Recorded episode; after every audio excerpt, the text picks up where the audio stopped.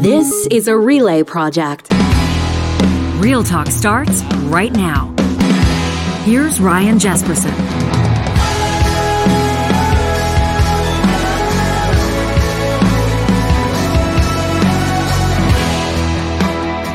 Real Talkers, it's uh, great to be back with you after uh, well, a long, long weekend.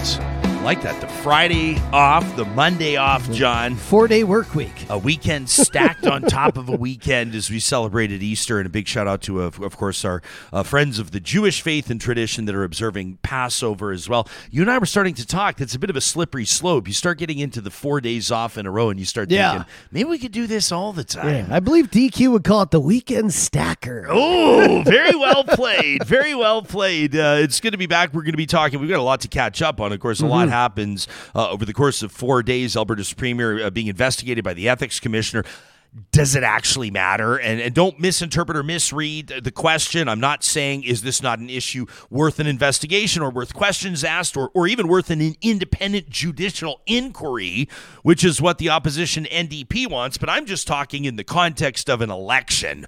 Uh, do the Smith supporters care about the outcome of this uh, this investigation, which may, by the way, not be completed before Albertans vote or expected to vote on May 29th, and and maybe even more importantly, do the so-called undecideds care? Of course, Premier Smith's political opponents care a whole hell of a lot.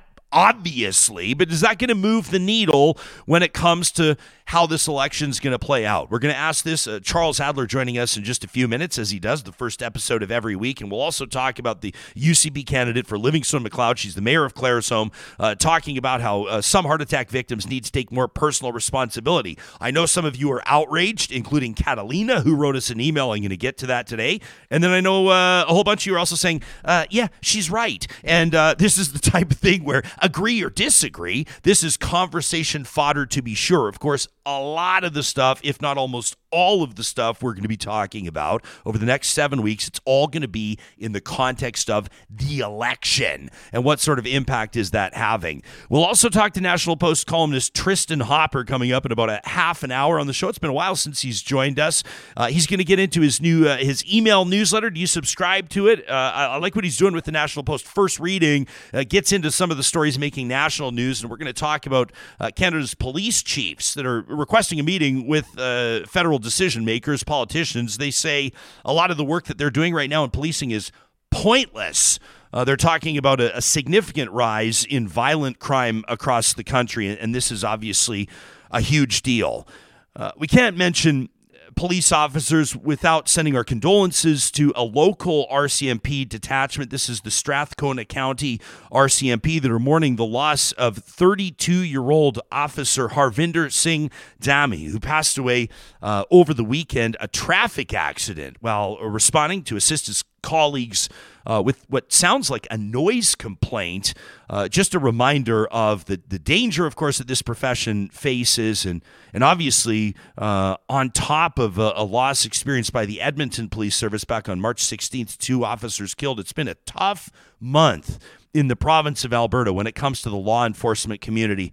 Uh, and our thoughts are with that detachment uh, and with Officer Dhami's uh, obviously family and close circle of friends. This episode uh, of Real Talk is presented by our good friends at We Know Training. And you're going to be hearing a lot about We Know Training in the months to come.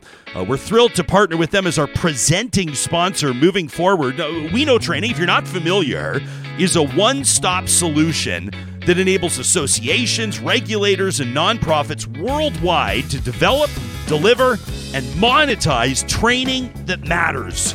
They offer centralized business services to fully support and manage any training and credentialing program, including an in house e learning development team that enables associations. Uh, this is really important stuff, obviously, creating impactful courses with your content, right?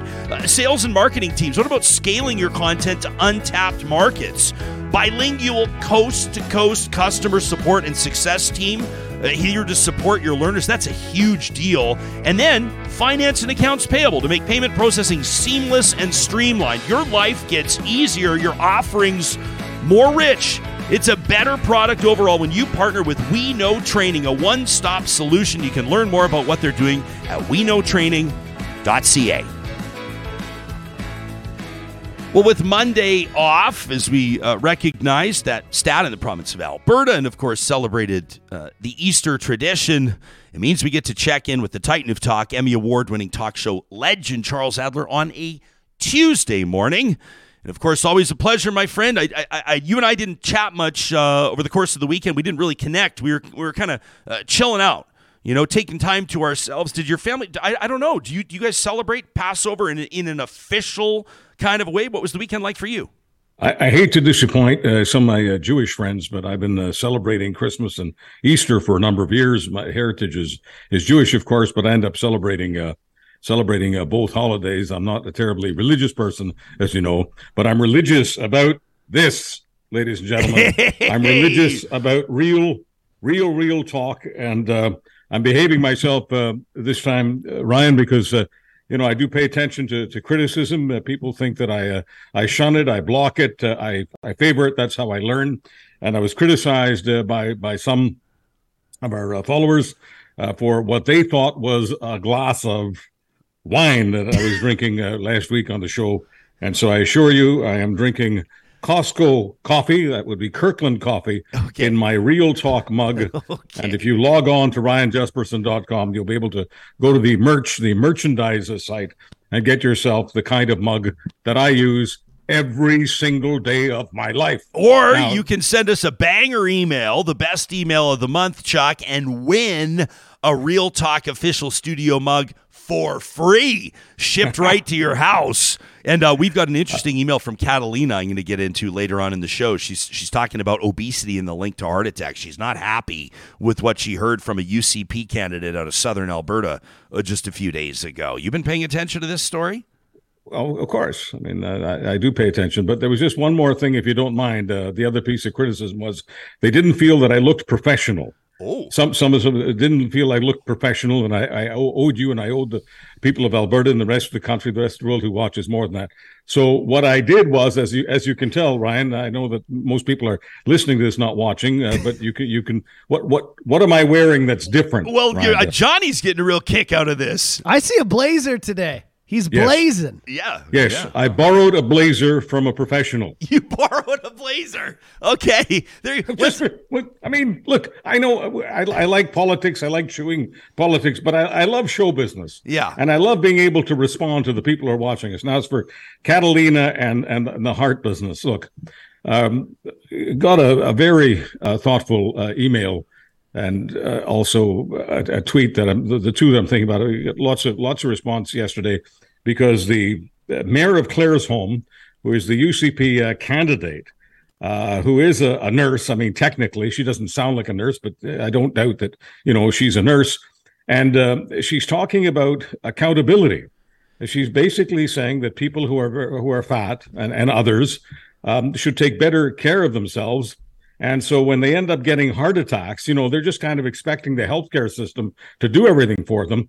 They should be accountable for for why they're there. Okay, let me tee up the clip and then we can get into it. Okay, so th- sure. this is Chelsae Petrovic. She's the mayor of Claresholm. She's the UCP candidate for Livingstone Macleod.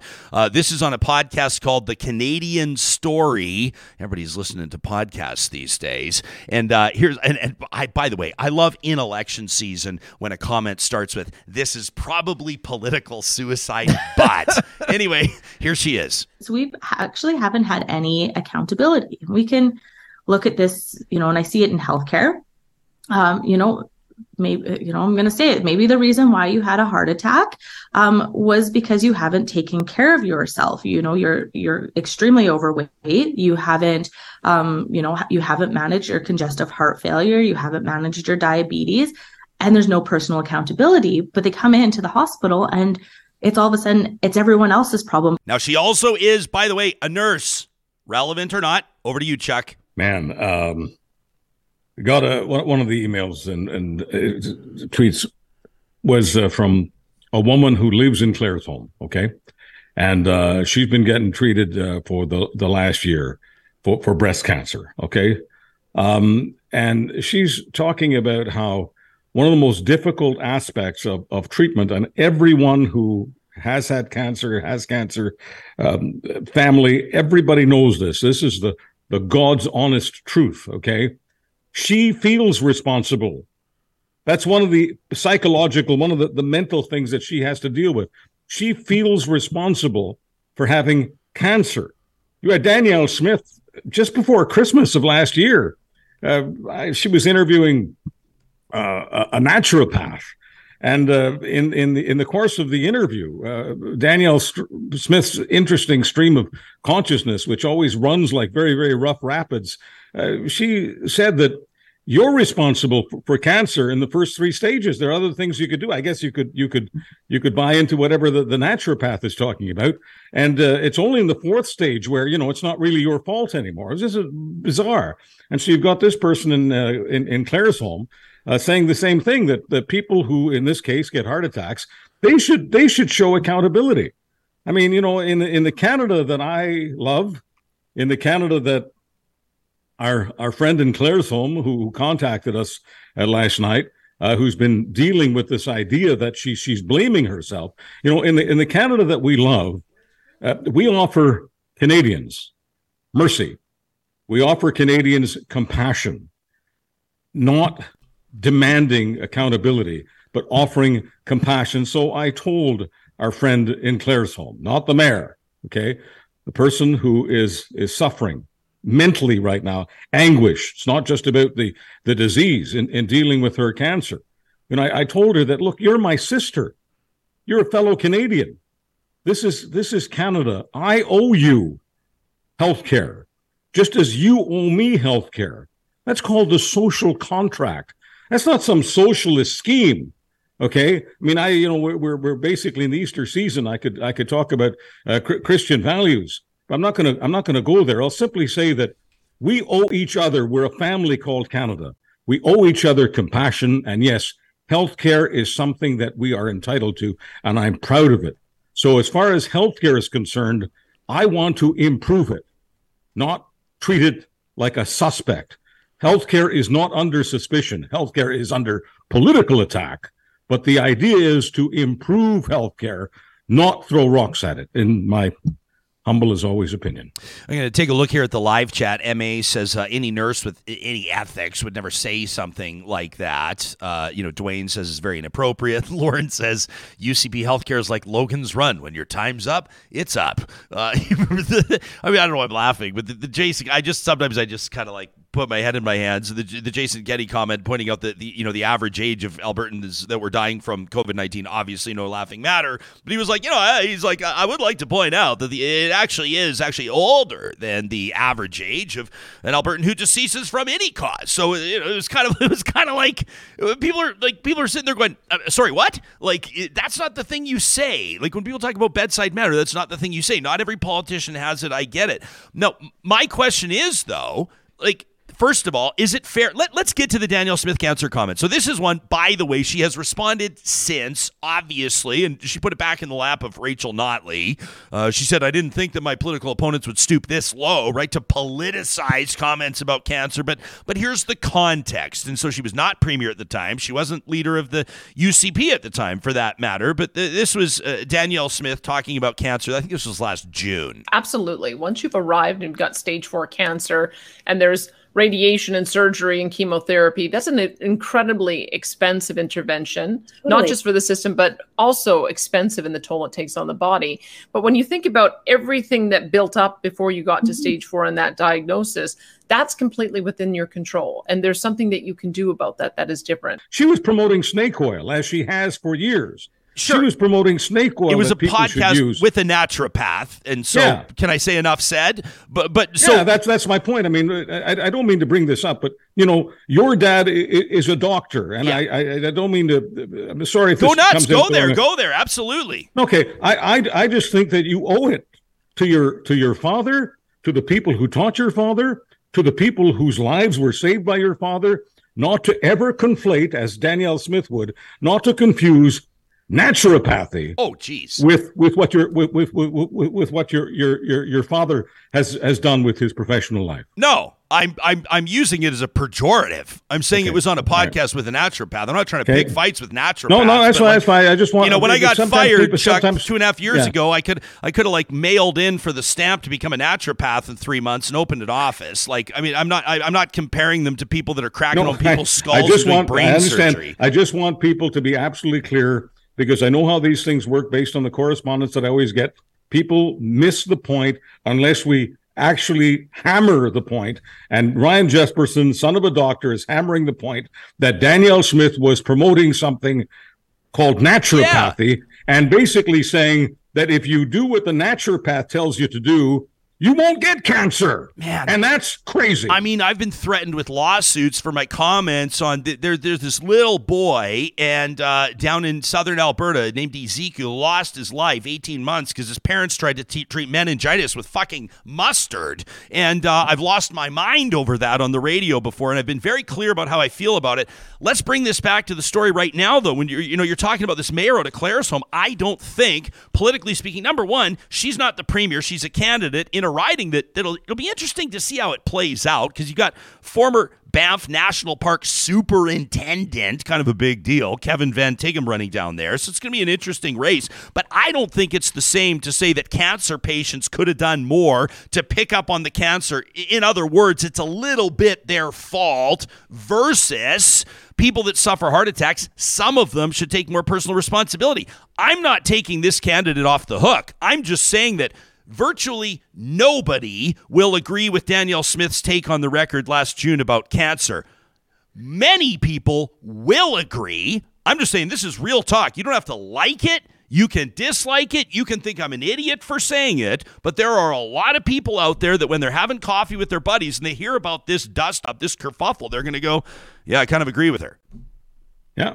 That, that, that, that, that's what they'll do. So, politically speaking, I don't know that it's that big of a deal, to be honest with you. She's not well, even apologizing. Well, so, sorry. Okay. Uh, do you mind if I stay personal? Because if we're, if we're talking real talk. Hey, that's uh, what people listen real, to this okay, for. Fine. My, my mother, 20 years ago, uh, the, the people at the Jewish General Hospital in Montreal saved my mother's life. As a matter of fact, you know, Jewish General Hospital, of course, it, it, it serves everyone. Uh, my mother's doctor was an Arab Muslim. So my mother, who of course does celebrate uh, uh, Passover and has uh, for her, you know, 88 year life, um, and she's celebrating Passover right now, but she's alive right now because she put her fate in the hands of an Arab Muslim. Okay, she is a Jewish person. And she was asked by a Jewish person who I will not name, of course, uh, are you are you okay with this idea of putting your fate in the hands of a Muslim? And my mother said things in Hungarian to this uh, particular friend uh, that I'm not going to repeat and I'm not, not going to translate. But I learned a lot about my mother that day about how she doesn't just talk about egalitarianism, she is egalitarian. And I want to thank that doctor forever for what he did for my mom. But the larger point is my mother was overweight when she had her heart surgery. And that doctor and the nurses there never, ever gave her a hard time about that. And if anyone had said to my mother, the, the reason you're here and the reason we need to save your life is because you didn't do enough to save your own. I, I realize that some guys in the coffee shop would, would want to say that especially if they don't know the person. I know the person. I love the person.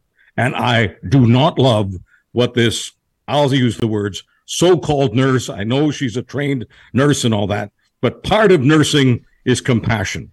And there is no compassion in saying that someone like my mother needs to be held accountable for what's been done here. I'm sorry. I, I, I just you know what? One you know, of my favorite, you know, my respect. favorite things is like when when someone jumps in on a on a good, healthy debate or dialogue and asks the three word question that yeah. nicely ties up many debates with a bow, and that is, "What's your point?"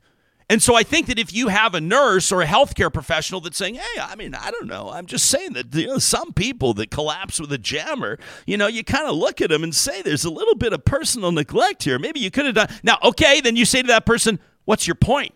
In other words, what are you getting at? Like, why are you presenting this? What's your next step? And if the next step is some sort of a triage thing where, like you said, let's say hospital resources are strained, we had you and I this exact same debate over people that weren't vaccinated being denied organ transplants. You remember the, the, the fervor after our conversation on that? And you and I kind of We got a lot of help for that, and then we found out we that both got a lot of help for, for, that for a long, long time. But yeah. it's the exact same sort of a thing is when you start talking about denying certain people, and now I'm not drawing direct lines to being unvaccinated and being overweight, Yeah, just, just yeah. for the general purpose here. Once you start talking about ranking people for eligibility on healthcare Right. resources, it's obviously going to push some people's buttons. Sure, I, I get it, but it, it, this is a, a general Canadian value. Mm-hmm. You are a Canadian. We owe you healthcare. We owe you. You owe us, and we owe you. That's the Canadian family. Those are Canadian values. I know that people like to challenge them. People like to nitpick. People like to say we're not necessarily the greatest country in the world. We are the greatest country in the world.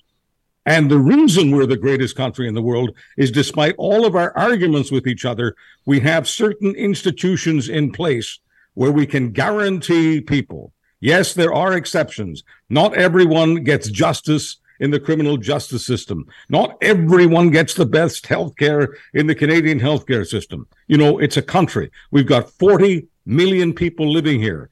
In general, we have access to the best and most professional institutions on the planet. I'm proud of that. And I don't want to disparage the people who are working in the system. I don't want to disparage the nurses who are working in the system just because this particular nurse from Claresholm is demanding accountability. Yeah, no kidding. I love it, Chuck. Uh, we're talking to Charles Adler, obviously. If you're just joining us on the Mixlr live streaming audio app presented by California Closets, Tracy says so being overweight is the only risk for a heart attack.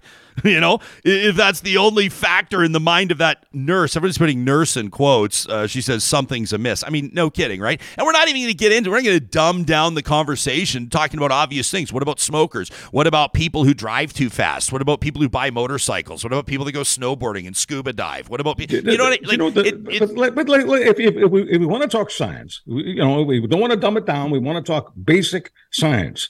The number one reason why some people have issues with their organs is DNA.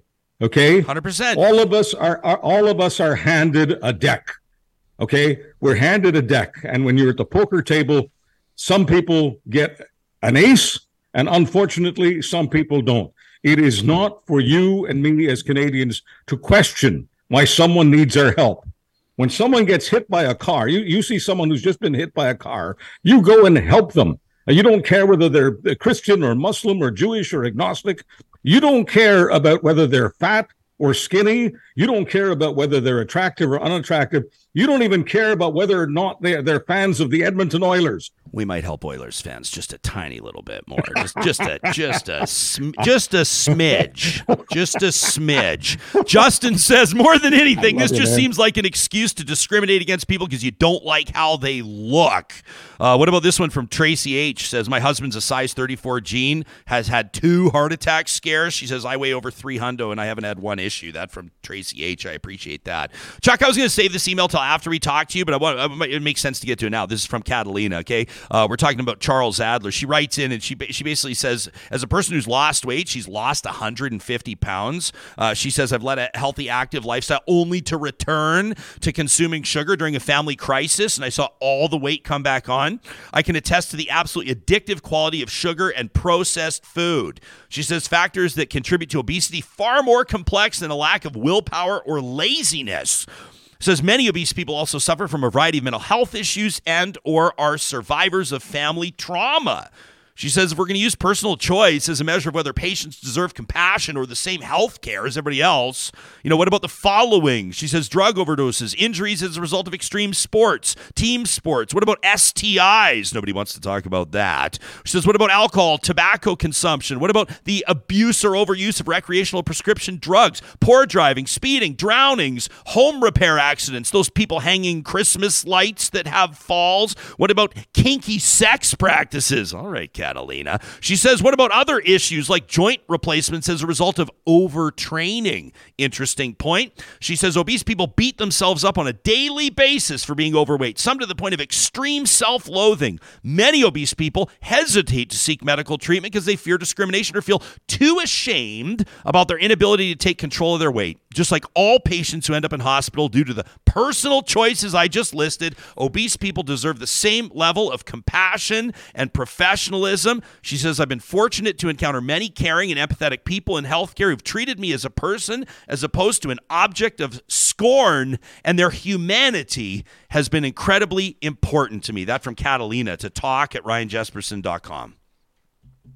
You know why my mother was obese? Huh. Because she had to wear a yellow star when she was nine. And I'll just leave it at that for now. Charles, before we go, and I appreciate you sharing that. I'm not just blowing past that. That's obviously major. And that's something that people will sit and think about and really deeply consider. I do want to talk to you about one other story. Obviously, this is leading the headlines in Western Canada. Alberta's premier is under investigation from the ethics commissioner this seven weeks out from an election. Marguerite Trussler looking into whether or not the premier uh, interfered with justice, essentially, in her conversation with controversial like these ah, these controversial street preacher. You know exactly who the hell I'm talking about, Artur Pawlowski. But just in case you don't, here's a quick. Well, let's tee this story up. This recently put out from our TikTok account at Real Talk RJ. Now, if you don't know who this guy is, he's got a long and quite frankly an ugly history in Alberta. He's spouted off on homophobic rants on multiple occasions. He's called public health officials Nazis through the pandemic. Most serious politicians have kept a healthy distance from this guy for years. So in this video, you've got a premier of a province hopping on a call with a man facing serious charges a month before his trial, saying some pretty significant things. Once the process is underway, I can ask our prosecutors, is there a reasonable likelihood of conviction? And is it in the public interest? And I assure you, I have asked them that almost weekly ever since I got started here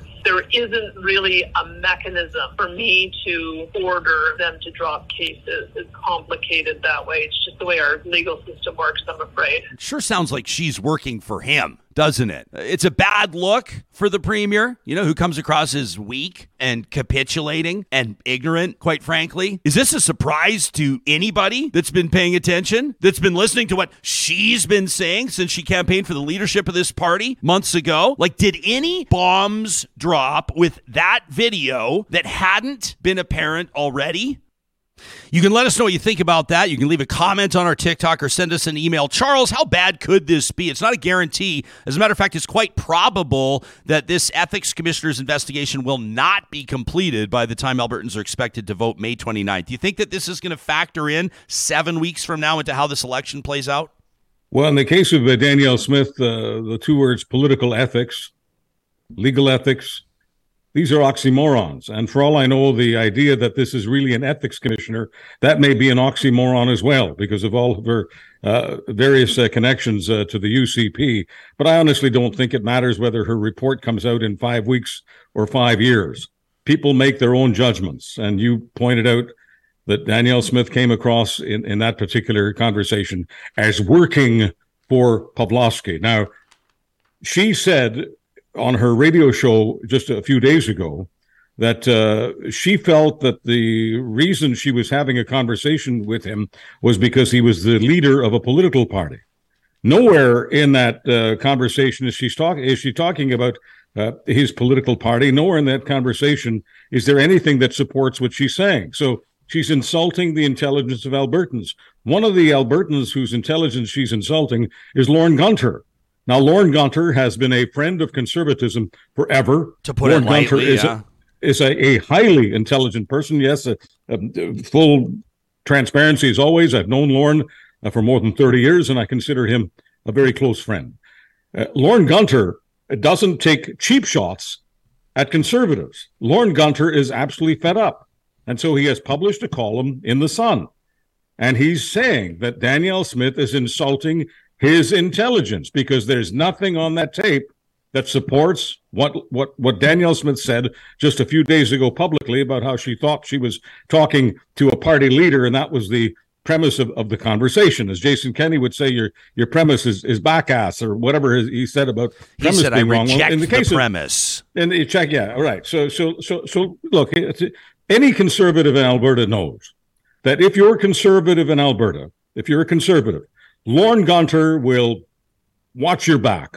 Lorne Gunter will be in your corner unless and until you insult the intelligence of Albertans. And if you do that, the guy who's been in your corner has you cornered. And Lorne Gunter, as always, when it has to be done, when it has to be said, when the hammer has to come down, even on a fellow conservative, he does it. And he did it. And I just want to do a, a shout out to my friend Lorne Gunter. Uh, it takes a, lot of guts uh, in the world that you live in uh, to do what you've just done. Thank you. Charles Adler joins us the first show of every single week. You can follow him on Twitter at Charles Adler. We'll talk to you again soon, my blazer emboldened friends.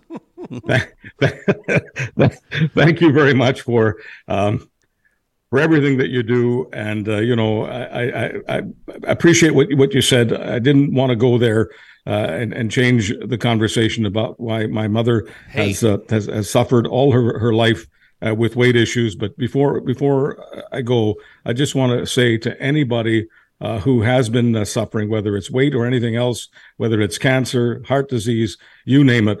Uh, I know that for every one of you who listens to these podcasts, um, you take this stuff personally, and I do too. And I just want to, I just want you to know that Ryan and I are thinking about you 24 seven and grateful. Be well.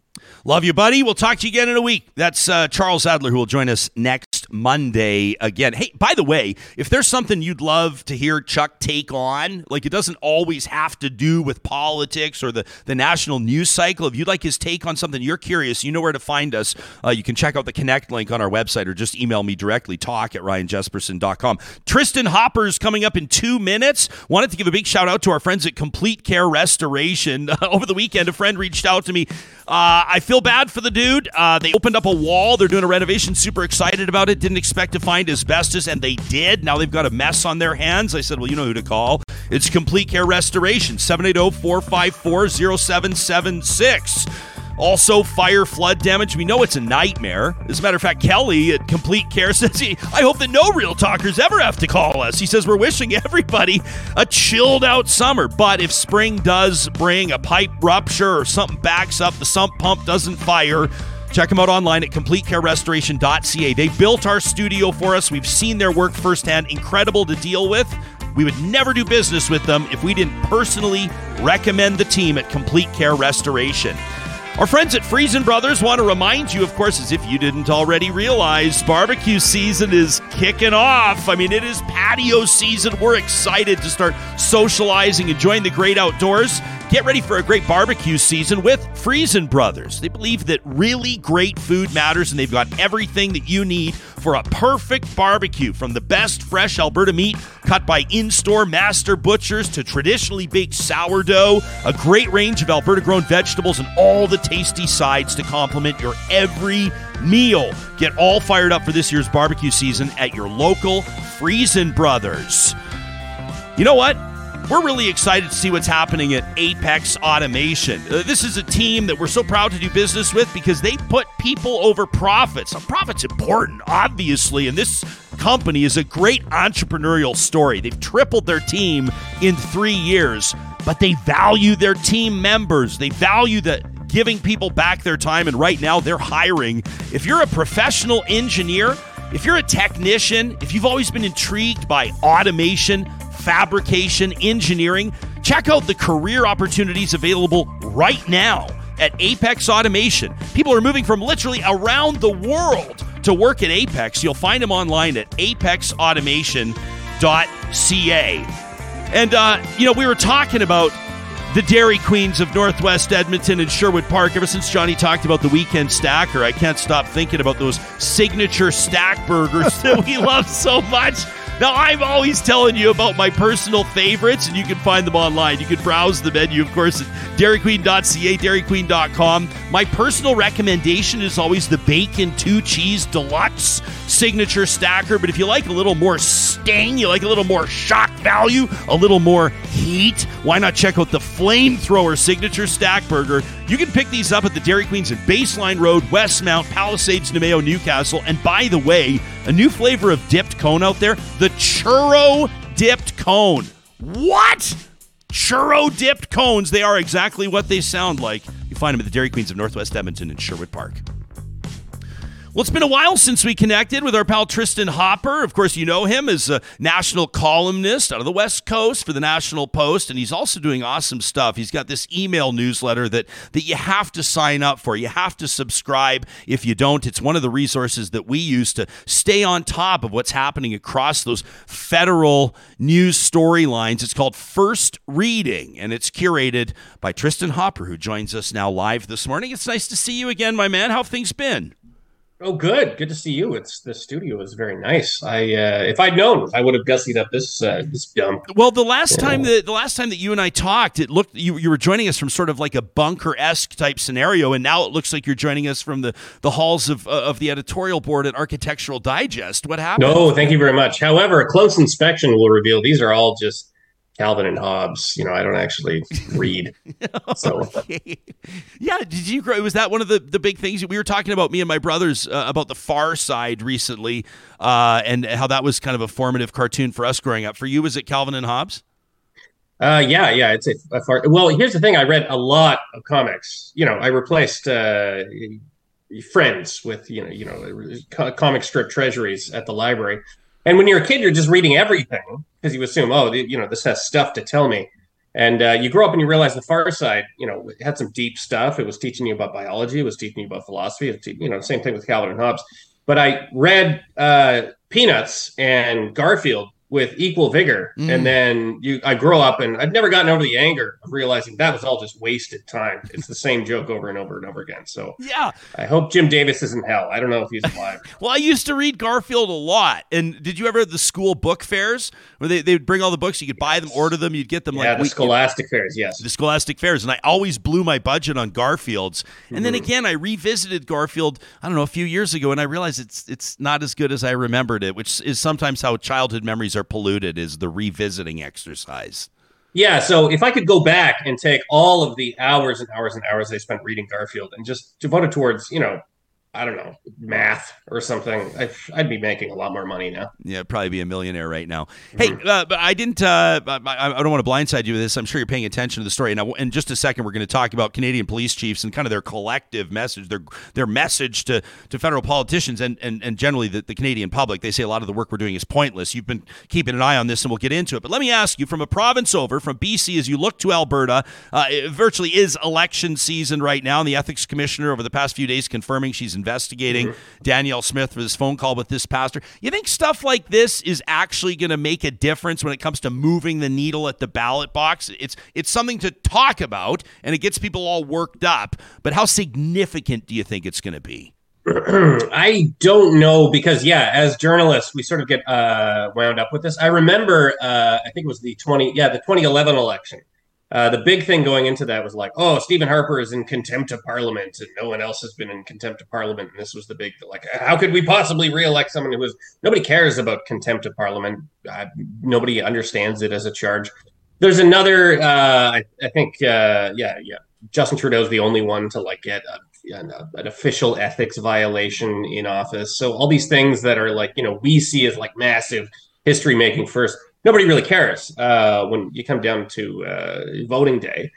Uh, so yeah, I think elections are decided by number one, uh, re- hating the government. I mean, you look at all throughout Canadian history, all the way back to 1867. Um, we are motivated mostly by hatred uh, of who we do not want to be in office, and then you know, secondary is you know, economy and other st- such things of that nature. So uh, I don't know. Danielle Smith, did anybody expect she wasn't going to, you know, make a bunch of mistakes and not really know how to be premier? Uh, so it's not tremendously off brand for her. Yeah, no, I, am inclined to agree. Let's get into this. Uh, this was the top story, and again, I'm, I'm, encouraging people to subscribe to to what you're doing here. I love it. This first reading, what do you what do you call it? Is it like an e news? It's it's basically the headlines. It's we get a peek into your brain on the stories that are jumping out at you, most especially through the week across the country. I guess so. Yeah, and as you mentioned, it's not mandatory. You know, people don't have to. There's no you know, there's no criminal sanction, but you know, I would recommend uh, you you sign up for it. Uh, but yeah, it's it's it's a mixture of sometimes you know I'm not entirely lazy. Sometimes I do original reporting. Are you just trying to prove to your bosses that you're actually doing work there from your home office? Is that what this is? Uh, yeah, yeah. That's uh, I, I have a good ruse going. Crazy like a uh, fox, my man. Mm-hmm. Uh, but you, uh, in, in, your most recent one, you, you talk about this. Uh, they say against a quote criminal justice system that renders mm-hmm. much of our work pointless uh, which is a hell of a thing to hear from uh, police chiefs. Canadian chiefs are demanding what they're uh, describing as an urgent meeting with the 13 premiers to address an intensive escalation in Canadian violence. Take us into this one. Uh, well, this one's uh, so I, I, imagine you've talked about you know bail problems on your show. So basically, yeah. violence is getting worse everywhere, particularly just random violence. Uh, so I mean, you could point at stats to show that as recently as the early 1990s, I mean, crime was worse than than it is now. Uh, but there's a few trends that are happening now that we've never really seen before. Uh, so the ones I've uh, identified are just like people being attacked and murdered for just no reason and no provo- provocation whatsoever. So again, murders were higher in the early 1990s. Violent crime, everything was worse in the early 1990s. But you're just sitting on a bench at a subway station, someone comes up and stabs you.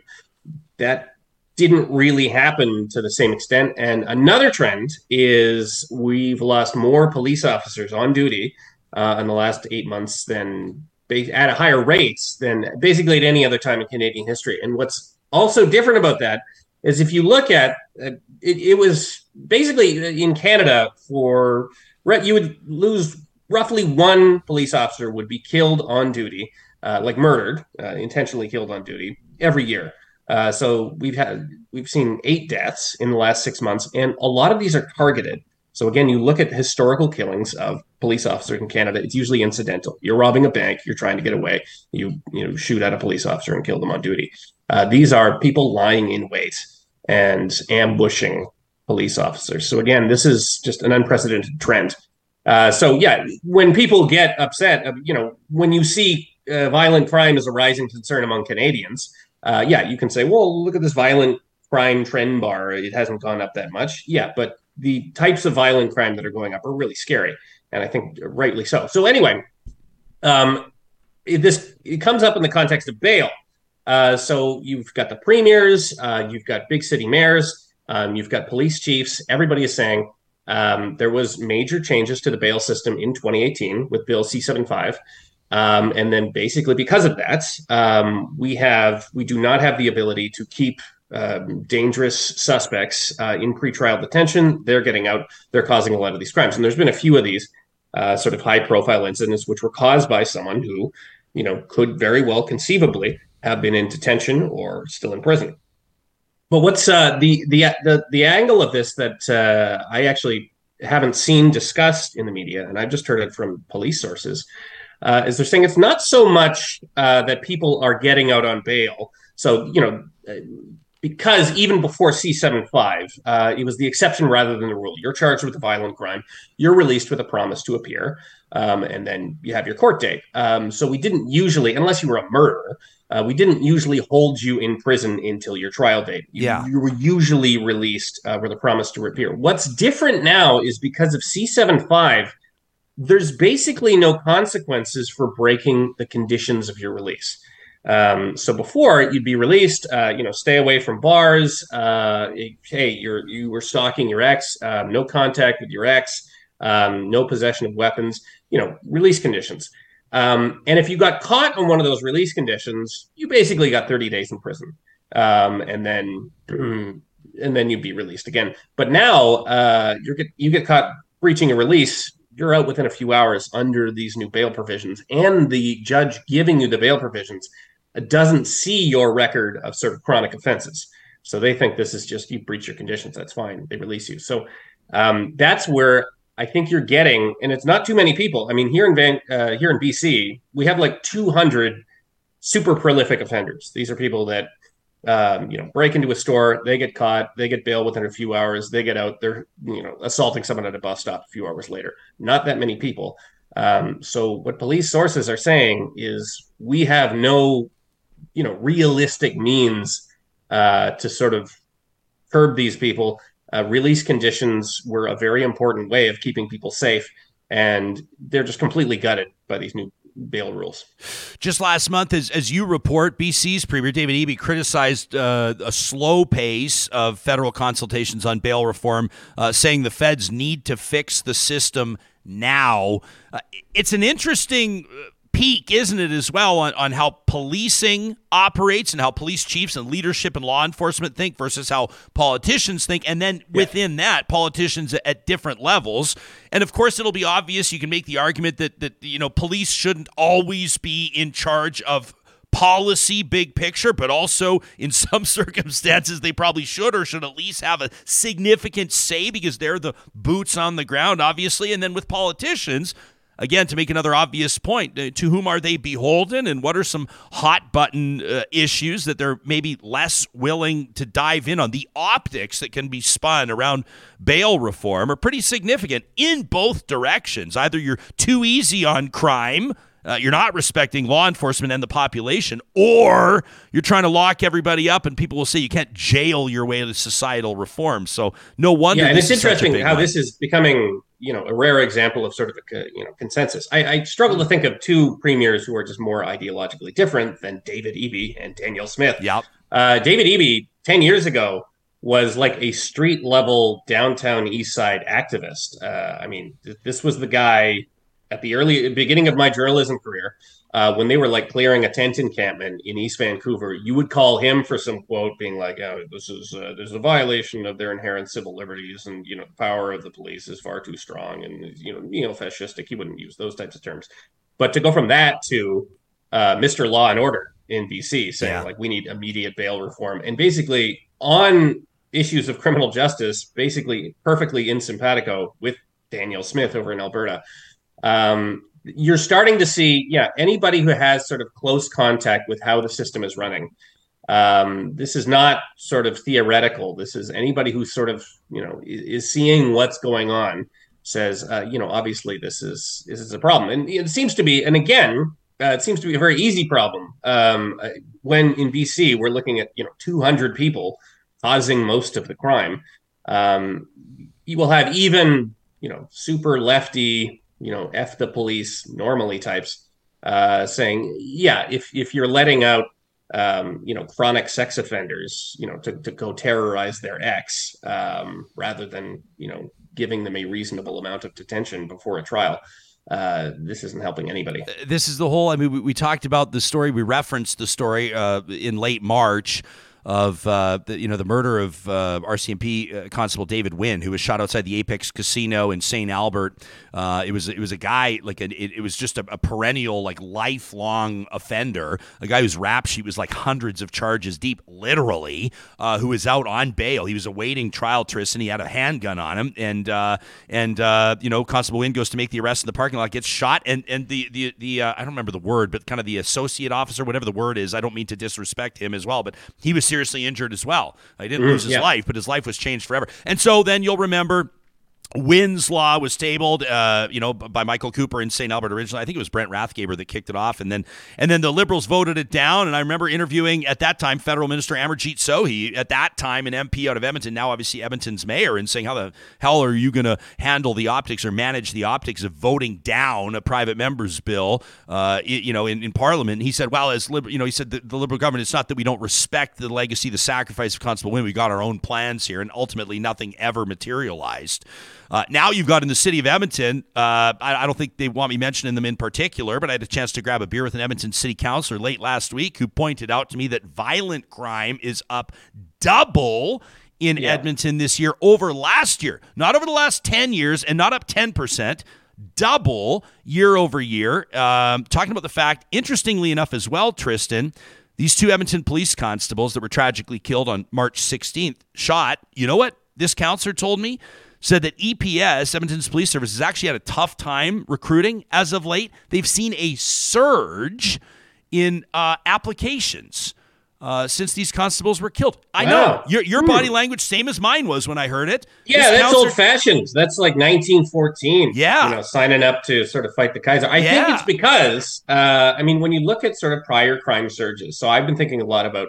Uh, I mean, this crime is everywhere. Uh, I mean, this is First Nations leaders in Saskatchewan saying it's a problem on reserve. I mean, this is a problem in Newfoundland. This is a problem in BC usually when we've had major headline making crime waves it's sort of restricted to one particular you know there's a there's an oil boom in alberta and northern alberta it's crazy crazy violent. Everybody's wondering what's going on.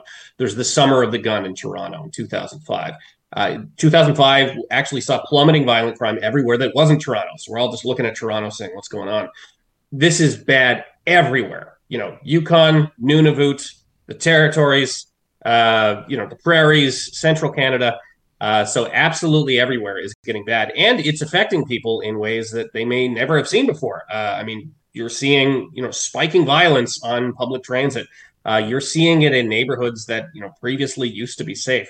So it's everywhere, and it's much more visible than maybe prior crime waves.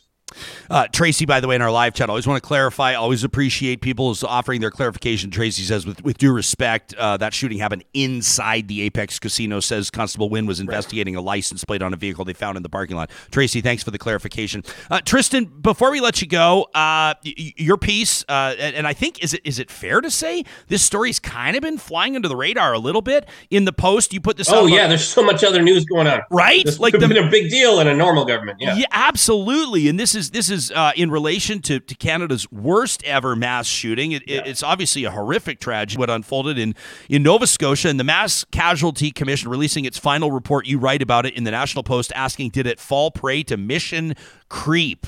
Uh, what prompted this take on it? Uh, if you just look at the executive summary, uh, so you would think if there's a major commission on this, like a guy gets a bunch of illegal firearms, flies under the radar, buy, buy, buys a police vehicle, I mean, you would want a public probe, and this is what the families, uh, you know, of the murdered victims wanted was a public probe looking how to stop this from happening, and was there a way to stop it from getting worse? And there's a few key points uh, on that. For instance, they knew there was a mass shooter uh, loose, and they didn't put out a public alert early enough. So, you know, you would hope that you would just have a limited mission of this probe.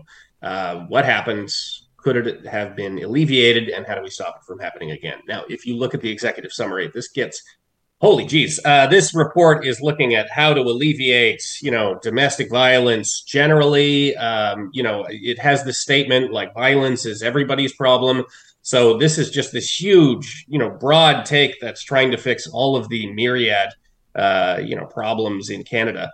Uh, so yeah, i think yeah mission creep. If you just look at take a look at the report for yourself uh, you'll wonder this was you know to look at a very specific mass shooting and then this turned into a diagnosis of diagnosis of everything bad that happens in canada uh, which i think in a sense sort of takes the responsibility off the shooter and the people directly connected to him and people who should have been stopping him. Because you know if it's my fault that this guy shot up nova scotia um, that means it's slightly less his fault are you surprised that more Canadians aren't speaking out about this, or that it hasn't been more? I mean, we're talking about the worst mass. Sh- I'm trying to think of like in the in America. I mean, geez, apples and Volkswagens. If we're trying to compare Canada and the U.S., but I'm just I'm just thinking if if like you know the the Senate or if there was some big hearing about the the Las Vegas shooter or Columbine or something, you know, really high mm-hmm. profile. Mm-hmm. You know, I think that that America would be you know we'd be seeing a lot more coverage and a lot more national discussion about this. I just feel like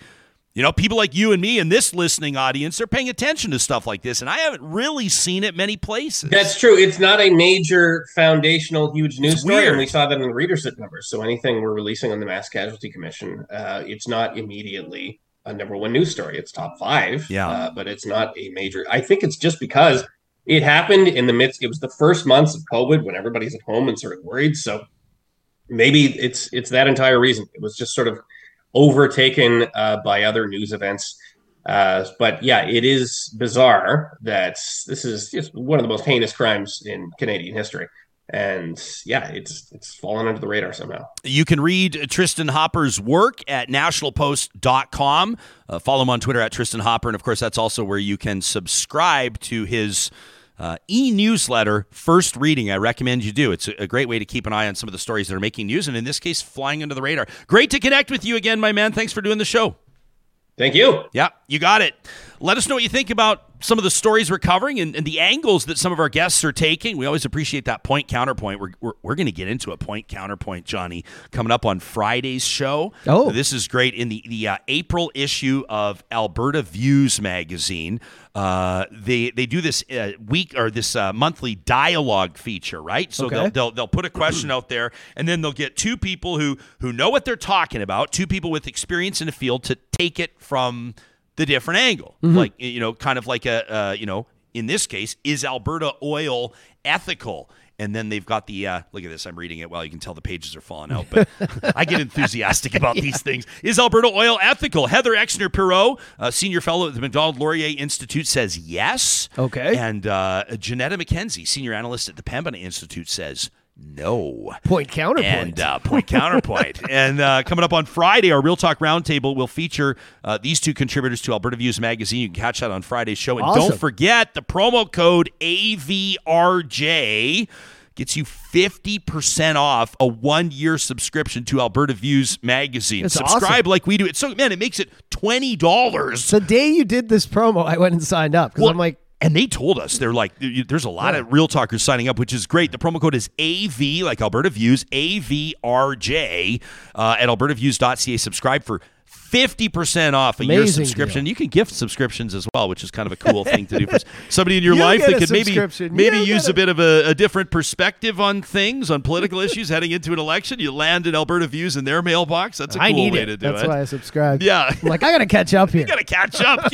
So they got Premier Danielle's Churchill Pipe Dream as well, which is the cover story. That's in this month's uh, issue, the April edition of Alberta Views. Coming up in just a second, we're going to get to positive reflections. We've got an amazing story, and this is one that I, it had been flying off my radar. It's from Lacey. She sent it in to us, and and I didn't. This is not like this didn't happen this weekend. This is a story that happened a few years ago, but who cares? Yeah. Uh, it's a wonderful, feel good, good news story uh, shared by Lacey. We love when real talkers give us an idea of, of something they'd like to see on the show. And so that's coming up in just a second, Awesome. presented by our great friends at Kuby Renewable Energy. But first, I'm having some firsthand experience right now dealing with the team at Eden Landscaping, and I can tell you from a first-hand perspective what a delight it is to work with Mike and his team. We're getting our backyard kind of redone. We're not doing a major thing. Budget's an issue with our family right now. We're saying, hey, Mike, here's our budget. What can you do to work with this, Johnny? I'm sick and tired. Uh, we love our dogs so dearly. We love them so dearly. They're family members, but they have destroyed our lawn. Happens, It looks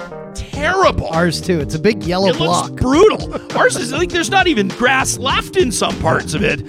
And the dogs aren't going anywhere. No. So the real living grass has got to go. And so that's what we've tasked the team at Eden Landscaping with. We don't want it to look fake and cookie cutter.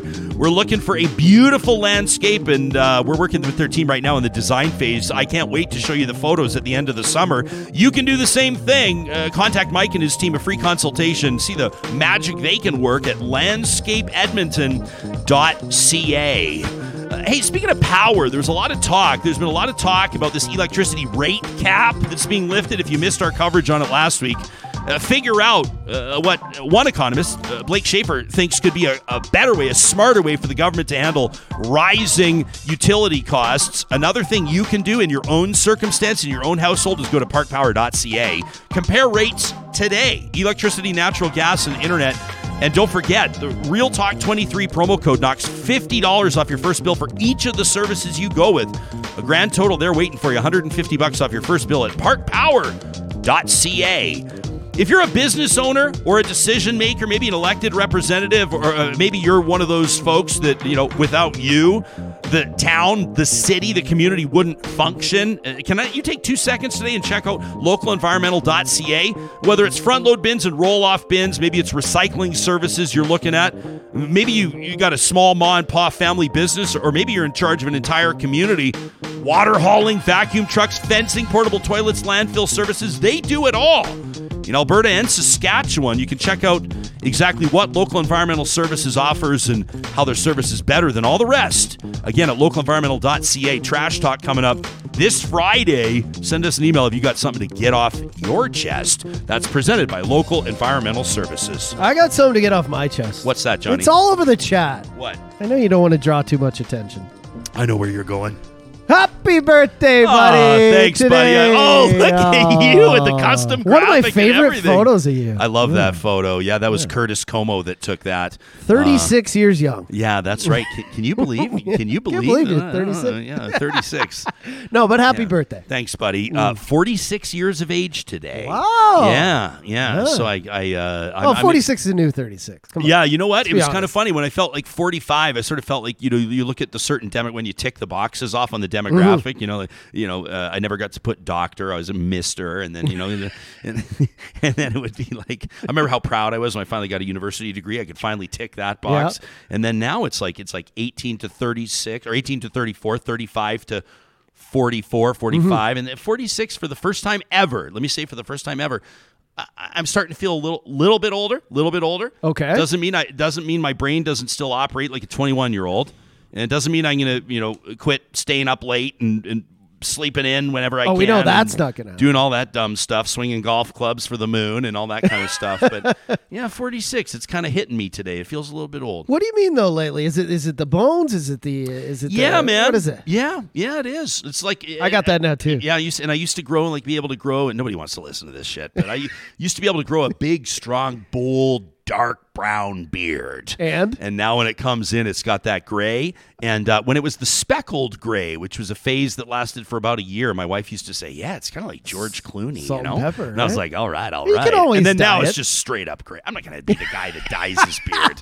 But like Don't dye your beard. I have it now where I'm like, oh, I'm getting older because if I sleep longer than eight hours, Yeah. my back just is destroyed. And Oh, I'm man. like, what happened? I used to be able to sleep 13, 14 hours, wake up and be Yeah. ready to face the day. But happy birthday. Thanks, Jeff. brother. I Yeah. appre- I appreciate that. I saw somebody joking about you know Tiger at the Masters and, and how he had to withdraw for injury on the last day, and it's just looking Yeah, I like he's kind of become the you know the ceremony golfer. Somebody described Totally. it, which with much respect to Tiger. Obviously, he's done great things in golf. Everyone waiting for him to like kind of Superman and, and Yeah, do you something know. incredible at the end, but it's kind of like. and one of my age. favorite comments was somebody said, uh, "Hey man," somebody said, "I'm 45 and I look like that walk into the bathroom in the morning." hobbling, plantar fasciitis. I was like, yeah, I can relate. Uh, the first show of every single week, we uh, courtesy of our friends at Kuby Renewable Energy, and, and you can get your free solar quote today by visiting kubyenergy.ca. We, we have a chance to focus on a great news story, something that'll just fill your sails. You know what I mean? A little bit of wind uh, to get your week started off on the right foot. We call it positive reflections. And sometimes it's an email that we'll receive from somebody. You, you remember that one, the, that one from Garth? Last week telling us about how his family is paying for another family's groceries now because he's been inspired by the show. Incredible. If you missed that, you can find it on our YouTube channel. Well, this one submitted by audience member, by Real Talker Lacey. A shout out to you, Lacey, who said, Did you hear about this story in Tennessee? Well, it turns out it's from 2019, but it doesn't even matter. Uh, a child in Tennessee, Johnny, here's the story. He was he was actually sort of a Florida boy, but he was a fan of the University of Tennessee. I saw this. You know, like through March Madness and things like that. We don't have to uh, reiterate. I think it's Mm-hmm. self evident how competitive college sports can be. Well, this little kid in Florida, um, his, his elementary school had a college colors day, and he wanted to wear uh, a UT shirt, a, a Tennessee shirt. Well, he got bullied because he, he did it homemade. He had an orange t shirt, and then he made the sign himself, and then he kind of glued the sign onto the shirt, and, and it was handwritten, everything. It's, it's adorable. It's adorable. Mm-hmm. But kids can be, you know, harsh. And he was bullied at school. They made fun of him. Well, check this out. The University of Tennessee made it an official shirt, and their entire band. I love college music, man. Those big bands Oh, at the insane. football games, Insane. unbelievable. Uh, the entire band wore the shirt, and to top that off, they sold more than 50,000 of them. And then they decided, and by the way, all the proceeds, before you get cynical, all the proceeds of those t shirt sales donated to Stomp Out Bullying, which is a national nonprofit. Really amazing. And then this is the best part. This is incredible. The young boy, when he grows up, he's already got a four year scholarship to the University of Tennessee. They gifted him with a four year scholarship. Absolutely unbelievable stuff. We love this story. When I was first reading about it, I was smiling so big my face hurt. So shout out to you, Lacey, for sharing it. If you have a positive reflection that you would love real talkers to hear about. Maybe it's a personal story. Maybe it's something that's been on your heart. Maybe it's an item in the news that you can't believe people aren't talking about. Send it to us to talk at ryanjesperson.com. It is proudly presented by our wonderful friends at Kuby Renewable Energy. Check out kubyenergy.ca. Coming up on tomorrow's show, we're going to take a couple of different angles on political analysis. Uh, political scientist Dr. Lisa Young will join us. She's not convinced that it's the purview of the ethics commissioner to investigate Alberta's premier. We'll ask her why. And then longtime conservative columnist Licia Corbella on how this election landscape is looking. It's an issue, an episode of Real Talk you will not want to miss. We'll see you tomorrow.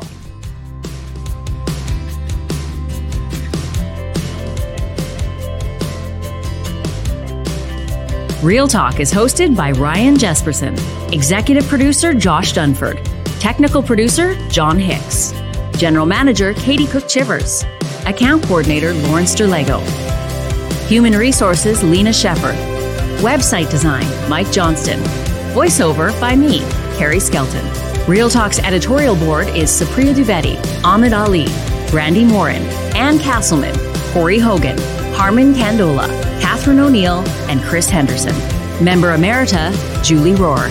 Real Talk is recorded in Edmonton, Alberta on Treaty 6 territory, the traditional and ancestral territory of the Cree, Dene, Blackfoot, Saulteaux, and Nakota Sioux, home to the Métis settlements and the Métis Nation of Alberta. Real Talk is a relay project. For more, check out ryanjesperson.com